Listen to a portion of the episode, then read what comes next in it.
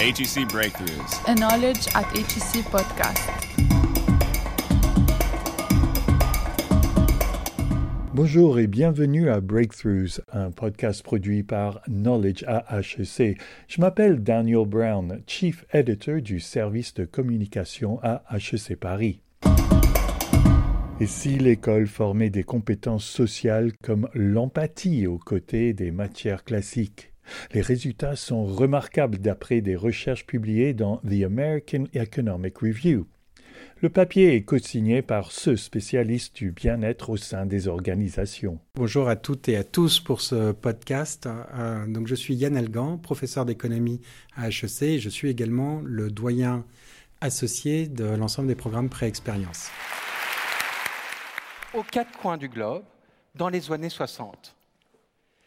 Les enfants qui ont réussi à résister contre un plaisir immédiat pour avoir une gratification future plus importante, eh bien ces enfants se sont avérés avoir une meilleure réussite scolaire, être en bien meilleure santé et plus généralement avoir mieux réussi dans leur vie. Pour expliquer une telle différence d'éducation et de vie. Répondre à cette question, c'est justement l'essentiel de ma recherche. Bonsoir. Le TEDx Talk livré par Yann Algan en 2015. Depuis, Yann a continué ses recherches sur nos systèmes éducatifs qui, selon ses conclusions, négligent la relation à soi et aux autres.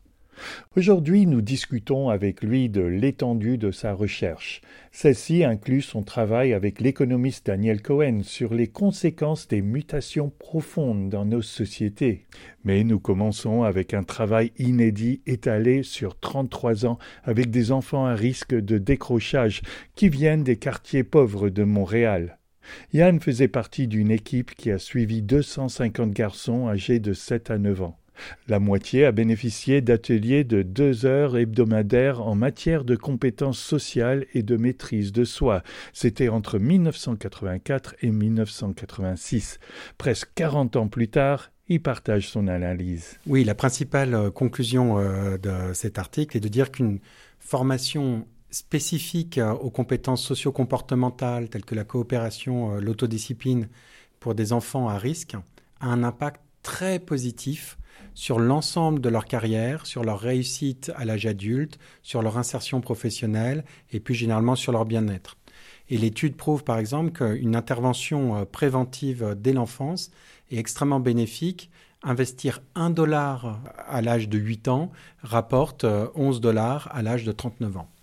Alors évoquer donc les dollars euh, nous amène à d'où vous l'avez fait, c'est Montréal avec euh, ce projet Montreal Longitudinal Experimental Study MES. C'est monumental. Hein. Nous parlons d'une recherche qui a duré 33 ans avec 250 garçons euh, venant de 53 écoles. Ils avaient entre 7 et 9 ans et ils venaient d'un milieu très difficile, des quartiers pauvres. On les a choisis par leur hyperactivité, leur agressivité. Comment vous avez divisé les tâches entre vous? Vous êtes une équipe, ce n'était pas du travail seul. Oui, tout à fait. Euh, cette étude a été lancée au début des années 80 à Montréal par quelqu'un qui s'appelle Richard Tremblay. Richard Tremblay a commencé comme un jeune éducateur en prison et puis s'apercevant vraiment des grandes problématiques de réinsertion, a essayé de travailler vraiment à un stade beaucoup plus jeune dans des euh, formations préventives euh, pour des jeunes enfants. Donc il a suivi des études de psychanalyse, de psychiatrie, de psychologie. Et juste pour la petite histoire, hein, Richard Tremblay a reçu il y a quelques années euh, l'équivalent du prix Nobel de psychologie à Stockholm. Donc une très belle trajectoire. Moi, je l'ai rencontré par hasard lors d'un colloque et son expérience m'a absolument passionné. Donc l'expérience commence au début des années 80, justement, c'est chez des jeunes, 250 euh, jeunes, euh, vraiment de milieux euh, à risque, très défavorisés, et les enfants étant repérés par les professeurs, par les éducateurs et l'ensemble des équipes de la mairie comme vraiment des enfants qui manquaient de compétences sociales et vraiment à risque de, de très fort décrochage scolaire ou de violence. Donc ils ont décidé de mener une expérimentation euh, scientifique qu'on appelle de randomized trial, c'est-à-dire ils ont tiré au sort ces 250 jeunes en les répartissant dans deux groupes. Un groupe de traitement qui recevait vraiment des coachings sur la capacité de coopérer, la capacité de prendre la perspective de l'autre. Vous voyez, beaucoup de ces enfants eux-mêmes ayant été victimes de violences pensaient qu'à chaque fois qu'on les bousculait, par exemple, dans une cour d'école, c'était euh, volontaire et donc avait tendance à avoir des surréactions. Donc il fallait travailler sur la capacité à prendre la perspective de l'autre et à bien interpréter les intentions euh, des autres. Une autre partie euh, de cette formation était basée sur les capacités aussi un peu d'autocontrôle ou d'autodiscipline. Et le deuxième groupe, qu'on va appeler le groupe euh, de contrôle, euh, le groupe un peu placebo, témoin, bah, continuait à suivre d'une certaine façon le, le, cycle scolaire habituel et en particulier à se retrouver dans le bureau du directeur ou à être exclu de la classe lorsque cela ne se passait pas bien. Donc ce premier groupe, c'était seulement deux heures par semaine où vous les travaillez, faisiez des, des coachings sur ces différentes disciplines non cognitives uniquement. Voilà, tout à fait. C'est vraiment le, je pense que le point très important euh, dans ce type euh, de formation est de dire que ce sont des formations très légères, d'une certaine façon. On ne rajoute pas des heures de mathématiques, des heures de français, on n'est pas sur le cognitif, on est vraiment sur ce qu'on appelle des capacités non cognitives, mais qui sont absolument essentielles ensuite pour les résultats scolaires. Ça sert à rien de rajouter des heures, par exemple, de mathématiques si euh, ces jeunes ne sont même pas capables de se concentrer, par exemple. Donc, il y a eu un travail sur ce point et c'est un travail qui est relativement léger par rapport aux interventions euh, habituelles qui se focalisent sur des cours supplémentaires ou le dédoublement des classes. Et ça, ça a duré deux ans. Ça a duré deux ans. Et au bout de ces deux années, l'équipe de recherche a suivi régulièrement euh, ces jeunes enfants durant euh, toute leur adolescence. Et puis euh, ensuite, on était intéressé, lorsque j'ai rencontré Richard, en disant, mais est-ce que Richard Tremblay, de regarder l'impact à très long terme, en particulier sur l'insertion économique et l'insertion professionnelle, et plus généralement sur l'éducation, la santé et le bien-être de ces jeunes. Et vraiment la grande originalité de ce travail, c'est de pouvoir appareiller l'ensemble de ces euh, données pour les jeunes enfants avec leurs données administratives fiscales à l'âge adulte lorsqu'ils ont 40 ans, avec un partenariat via le ministère de l'économie euh, du Canada. C'est beaucoup lié à, je pense, à l'égalité des chances, à une promesse non tenue un documentaire par CBC Radio-Canada diffusé en avril de l'année dernière. Moi, il y a un jeune qui m'a surpris en me sortant cette phrase-là. Moi, mes parents m'ont ramené ici. Ils m'ont dit qu'on va vivre mieux ici. J'ai quitté mon enfant, j'ai quitté mes amis, j'ai quitté mon milieu. J'arrive ici, mes parents ne trouvent pas de travail, leurs diplômes ne sont pas reconnus, ils courent derrière les formations, derrière des choses. Et, moi, je suis perdu dans tout ça. Et là, donc, je réalise que non, ce n'est pas la vie qu'on m'a promis ici. Et là, je suis frustré. Je suis frustré contre le système, je suis frustré contre mes parents, je suis frustré contre, tout le monde. Même dans les actions que les jeunes font présentement, euh, lorsqu'ils s'entretuent comme ça, pour eux, on dirait que leur vie aussi n'a pas d'importance. Ben, je pense qu'à partir du moment que ta vie ne vaut rien pour toi, je ne pense pas que la vie des autres vaut quelque chose. Yann Algan, euh, c'est la première fois qu'il y a eu cette étude qui démontre qu'un programme qui vise exclusivement les compétences non cognitives a cet impact sur le comportement. Euh, nous connaissons un peu le, travail du prix Nobel, James Heckman, dans ce domaine, mais lui, il n'a jamais vraiment concentré son travail sur euh, cette euh, question non cognitive. Oui, c'est vraiment une étude complémentaire de celle de Jim Heckman. Donc il a vraiment reçu le prix Nobel, notamment pour une magnifique euh, expérimentation qui s'appelle Perry Preschool Program, qui est pareil, une étude longitudinale où on suit des enfants dans le temps jusqu'à l'âge adulte suite à une intervention lorsqu'ils étaient très jeunes, mais une intervention qui mélangeait beaucoup de choses, un peu de coaching, un peu d'attitude sociale, mais aussi du soutien scolaire. Et Jim Ekman trouvait que ça avait un impact absolument remarquable sur le long terme, d'où son insistance pour investir dans l'éducation dès le plus jeune âge. Mais la grande énigme dans l'étude de Jim Ekman, c'est que on s'aperçoit que ça n'a pas tellement boosté la, la, capacité scolaire ou le QI de ces jeunes enfants, c'est passé par quelque chose d'autre. Et comment le mesurer Eh ben, c'est cette deuxième étude de Montréal où on montre que c'est surtout les compétences sociales, non cognitives, et qu'une intervention spécifique sur ces compétences-là peut avoir des résultats absolument remarquables à long terme sur non seulement la capacité de coopérer, la capacité de prendre la perspective de l'autre, sur le fatalisme scolaire, vaincre le fatalisme, mais ensuite avec une cascade d'effets bénéfiques sur l'éducation, la santé et l'emploi, puisqu'à long terme, on trouve que ces jeunes ont 20 points de pourcentage de chances de plus d'avoir un emploi par rapport au groupe de contrôle et ont des salaires 20% plus élevés ou par exemple ont 40% moins de chances euh, de dépendre d'aide sociale ou d'aide médicale. Euh, donc ça a eu un impact extrêmement positif. Mais un mot-clé, c'est long terme, parce que les résultats ne sont pas immédiats par rapport aux résultats scolaires et au comportement. Oui, tout à fait. Vous voyez, comme c'était pas une intervention sur du soutien scolaire, on a surtout travaillé, par exemple, sur euh, leur capacité euh, à coopérer ou leur capacité à s'autodiscipliner, à pouvoir aussi se motiver dans les études. Donc euh, c'est uniquement dans un second temps, une fois qu'il y a eu vraiment un développement de ces compétences sociales ou ce qu'on appelle de socio-comportementales, que ces jeunes enfants se sont mis, eh ben, effectivement, à étudier plus sérieusement. Et on trouve que 20 points de pourcentage de plus de ces enfants ont eu le baccalauréat par rapport au groupe euh, de contrôle. Et puis après, il y a une cascade d'effets bénéfiques tout au long de leur, euh, non seulement de leur adolescence, mais de leur vie de jeunes adultes. Ils ont beaucoup moins de casiers euh, judiciaires et ils s'insèrent beaucoup mieux professionnellement. Oui, euh, des succès dans le mariage euh, sociaux et, euh, d'autres aspects importants en dehors du succès professionnel. Ça a donc aussi été bénéfique pour la société. Comme tu l'as évoqué au, début, c'était à peu près 1000% de moins coûteux pour la société. Disons pour un dollar, c'est 11 dollars de bénéfice. Oui, parce qu'on se demande toujours, mais alors c'est extrêmement bénéfique à un niveau individuel, ce qui, justifie en soi ce type d'intervention, mais d'un point de vue collectif, on peut se demander, mais a-t-on intérêt à investir dès le plus jeune âge euh, dans des publics, en particulier des publics en difficulté ou à risque de décrochage scolaire? Mais Le gain pour la société, il est énorme. Il va au-delà euh, bah, de, l'épanouissement individuel de ces jeunes enfants. C'est que à long terme, vous avez tout d'abord beaucoup plus de jeunes qui réussissent leurs études. Ça permet aussi d'avoir beaucoup moins de dépenses sociales par la suite euh, en termes de santé, en termes de minima sociaux, ou alors même ce qu'on montre, c'est euh, en termes de suivi euh, judiciaire.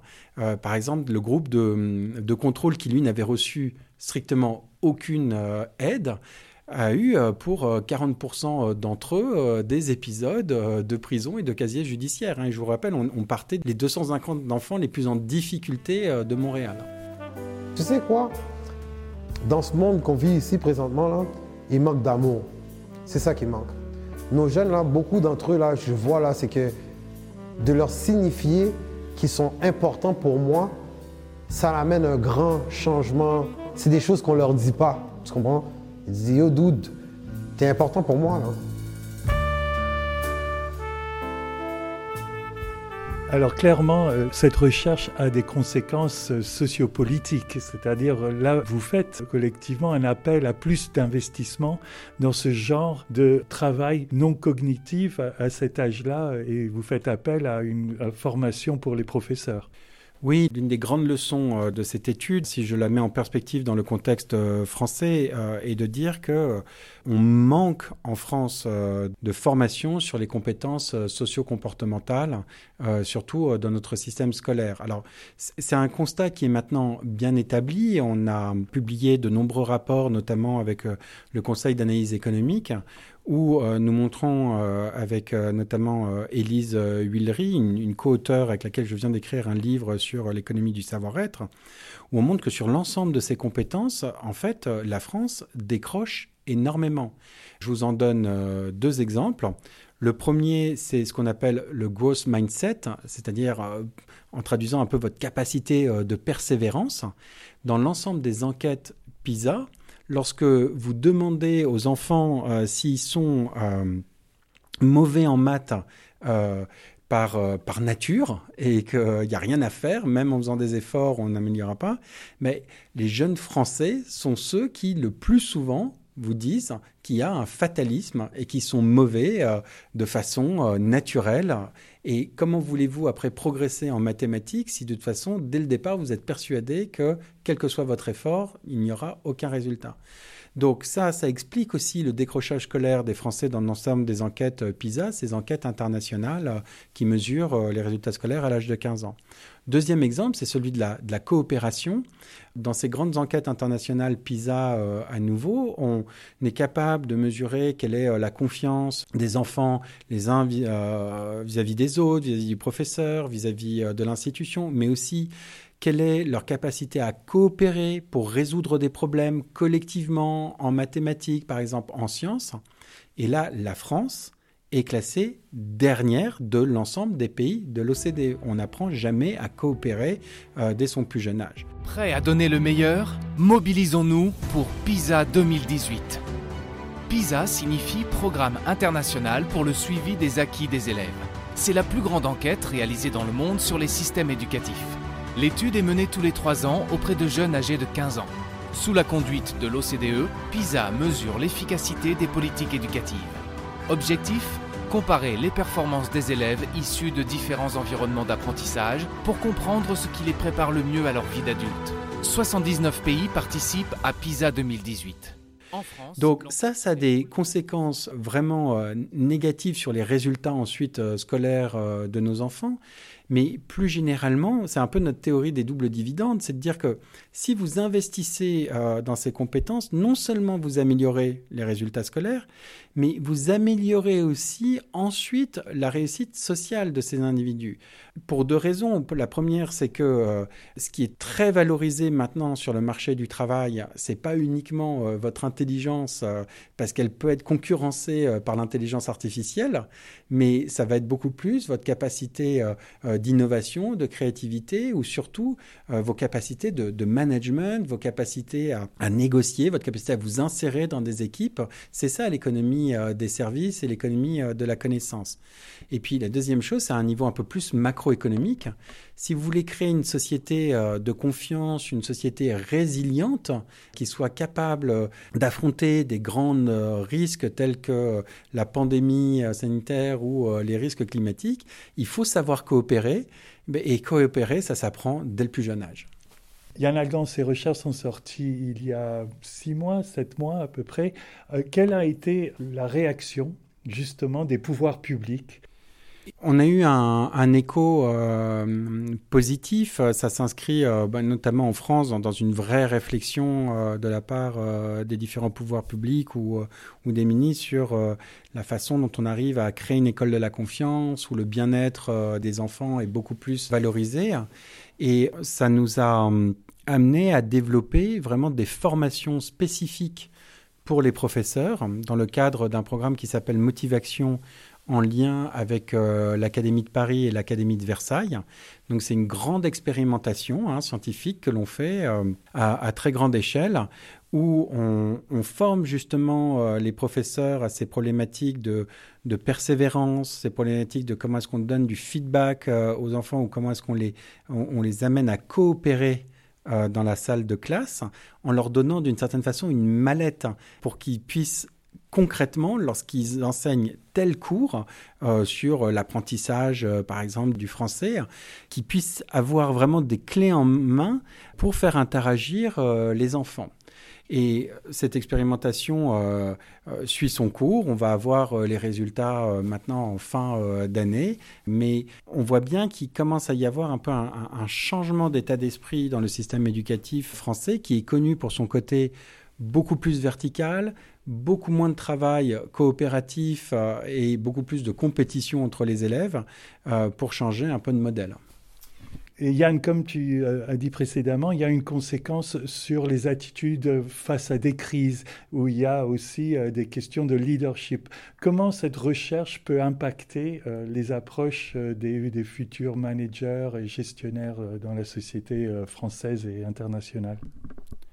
Oui, c'est très important dans la relation euh, des citoyens vis-à-vis euh, de leurs euh, institutions ou de la relation des citoyens entre eux, de, leur apprendre à coopérer dès le plus jeune âge.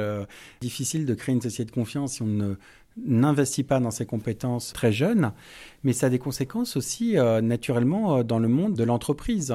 Je vais, en citer deux. La première, c'est travailler sur la persévérance, par exemple, sur le gros mindset. C'est vraiment fondamental pour expliquer l'esprit aussi euh, entrepreneurial ou la, prise d'initiative, la responsabilisation. Euh, et si la France est euh, si mal classée en termes de nombre de jeunes qui se lancent dans l'entrepreneuriat par rapport à d'autres pays en Europe ou des pays anglo-saxons, ça vient de ce déficit de compétences socio-comportementales. Euh, deuxième dimension, comme exemple, c'est comment est-ce qu'on crée aussi euh, des relations de confiance au sein des entreprises, en particulier les entreprises françaises, qui conservent un peu une, culture euh, relativement hiérarchique, relativement verticale dans les relations de management. Mais maintenant, les entreprises, pour pouvoir innover, pour pouvoir faire face aux nouveaux défis, ont besoin d'avoir un vrai engagement des collaborateurs afin de leur permettre de se responsabiliser, d'avoir, de proposer des idées neuves, mais ça, faut reconnaître le droit à l'erreur aussi. Et ben, ça, au cœur, c'est la confiance. Vous ne pouvez pas demander à des euh, collaborateurs de s'engager euh, dans une entreprise euh, s'ils n'ont pas confiance dans leur direction, dans les valeurs, dans leurs collègues.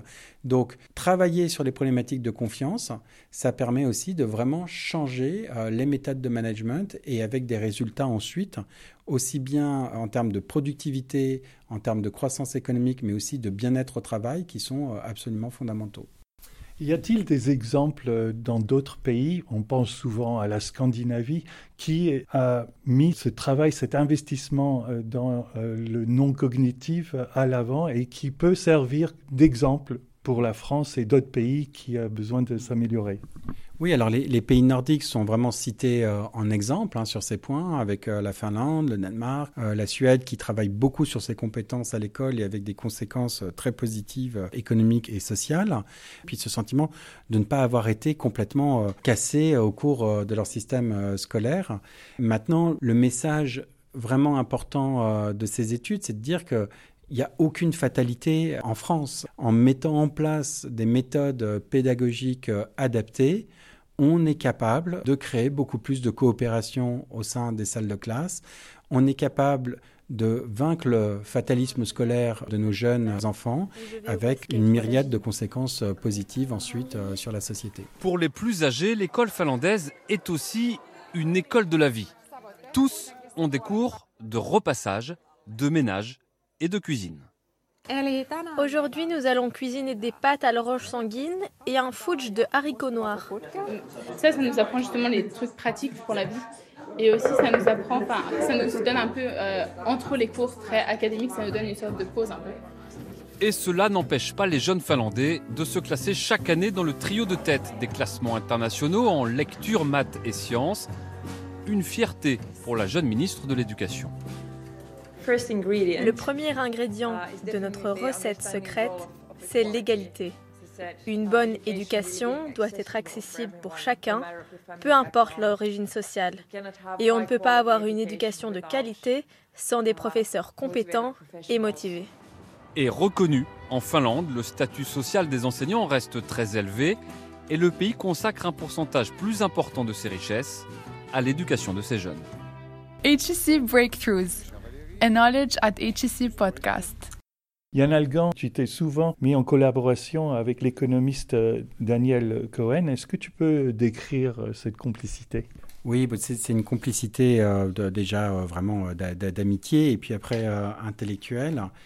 Ces recherches résonnent beaucoup avec les travaux que l'on a sur les origines du populisme. On a écrit en particulier un livre ensemble et avec euh, deux autres co-auteurs, euh, Martial Foucault et Elisabeth euh, Besselet, où on essaye de, comprendre vraiment la montée du populisme. Notre conclusion est de dire que ces partis anti-système ne sont pas juste un accident de l'histoire, correspondent aussi vraiment aux mutations profondes de nos sociétés, où on est passé de sociétés de classe à des sociétés de masse ou des sociétés d'individus isolés. Ça se retrouve dans le cadre des transformations du travail. Les sociétés de services ou les sociétés numériques sont des sociétés où les individus ne sont plus encastrés comme par le passé dans une entreprise et l'ensemble des relations sociales au sein de ces entreprises. De la même façon, euh, lorsqu'on prend l'exemple des Gilets jaunes, on voit qu'il y a aussi une très grande solitude dans les territoires. Les sociétés de services ont tendance à concentrer l'ensemble des services dans les grandes métropoles et euh, en revanche euh, à laisser dans un état de solitude très forte l'ensemble des individus qui se trouvent dans les territoires désindustrialisés.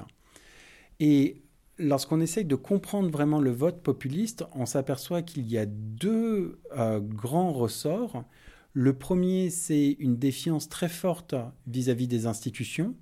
On le retrouve dans le vote euh, des électeurs des partis anti-système, aussi bien euh, d'extrême droite que d'extrême gauche. si je prends les électeurs du Rassemblement national ou des électeurs de la France insoumise, mais vous retrouvez la même chose aux États-Unis, vous retrouvez la même chose en Italie, par exemple. Donc cette défiance vraiment dans, dans le gouvernement, dans les institutions, et elle est très nourrie par l'incertitude économique, les risques économiques, les citoyens considérant que les gouvernements euh, successifs ne les ont pas suffisamment protégés contre euh, la révolution digitale, la mondialisation, euh, contre la crise financière de 2007. Mais ensuite, ce qui distingue vraiment le vote entre les partis anti-système de gauche et de droite, c'est non plus la confiance que vous avez dans les autres, ou la, oh, défiance que vous avez, excusez-moi, dans, les institutions, mais c'est la confiance ou la défiance que vous avez dans les autres. Les électeurs des partis populistes de droite sont des personnes qui se défient des autres. Alors bien sûr, la question de l'immigration est souvent leur totem, mais dans toutes les enquêtes que l'on fait, on montre qu'ils se défient aussi euh, de leur famille, de leurs proches, dit autrement qu'il y a quand même vraiment un rapport blessé à l'altérité, un rapport blessé à autrui. Et donc c'est vraiment la solitude de nos sociétés post-industrielles qui explique la montée des populismes. Et c'est pour ça que ça résonne beaucoup à l'ensemble des travaux que l'on mène sur les problématiques de confiance et quels sont les leviers pour développer euh, la confiance dans nos sociétés contemporaines. Alors, mesdames et messieurs et les autres, nous avons le grand plaisir d'inaugurer aujourd'hui le campus Condorcet, enfin, le campus de notre très cher marquis Nicolas de Condorcet. Alors, nous le faisons en l'absence de Madame Chimérique Vidal, fer de lance du capitalisme cognitif et de l'austérité budgétaire, et en l'absence également la recherche en sortant de l'appel à projet comme mode unique de financement. On réclame aussi des contrôles sur les processus de sélection et des recrutements par les pairs et non pas par des managers ou par des technocrates. Merci à tous, hein, c'est pas évident de parler comme ça devant tout le monde.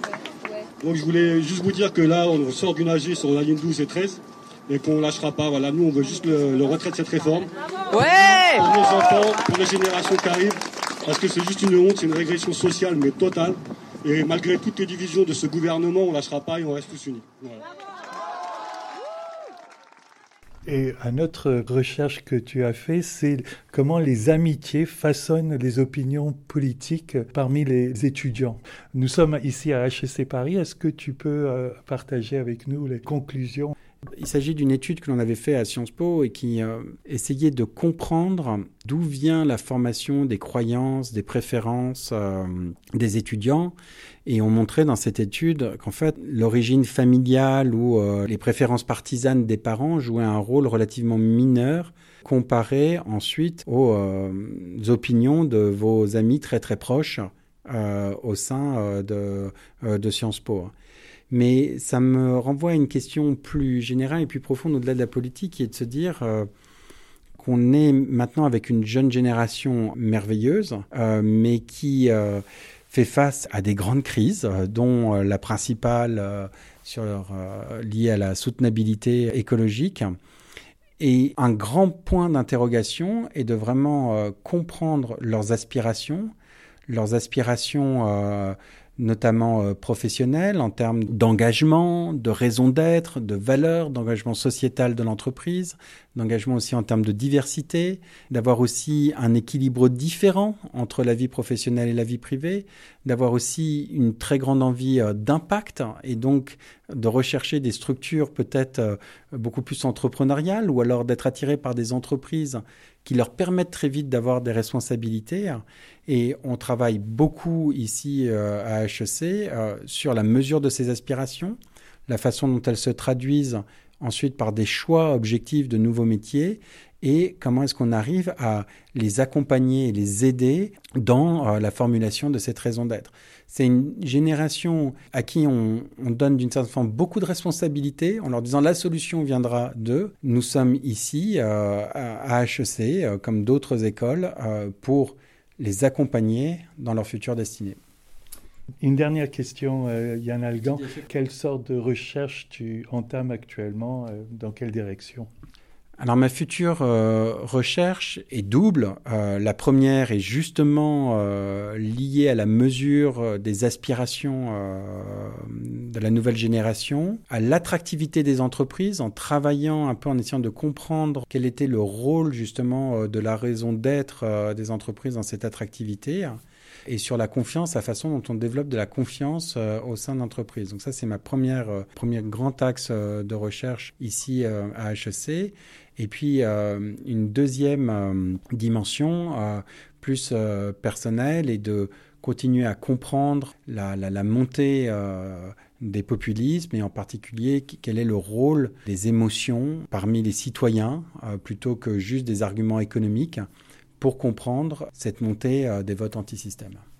Yann Algan, merci beaucoup. C'est moi qui vous remercie. Yann Algan, professeur d'économie à HEC Paris, est le doyen associé de l'ensemble des programmes pré-expérience dans cette école de commerce. Les références de ses publications se retrouvent sur son site yann-algan.com. On voit sa recherche sur les Français, le bonheur et l'argent, ou bien la fabrique de la défiance et l'intégration culturelle des immigrants en Europe, et bien d'autres. Ainsi se termine ce Breakthroughs, un podcast mensuel pour Knowledge at HEC Paris. Si vous avez des remarques ou des questions pour moi ou Yann, n'hésitez pas à nous les envoyer à brownday en un seul mot at hec.fr. C'est brownday at hec.fr. Au revoir.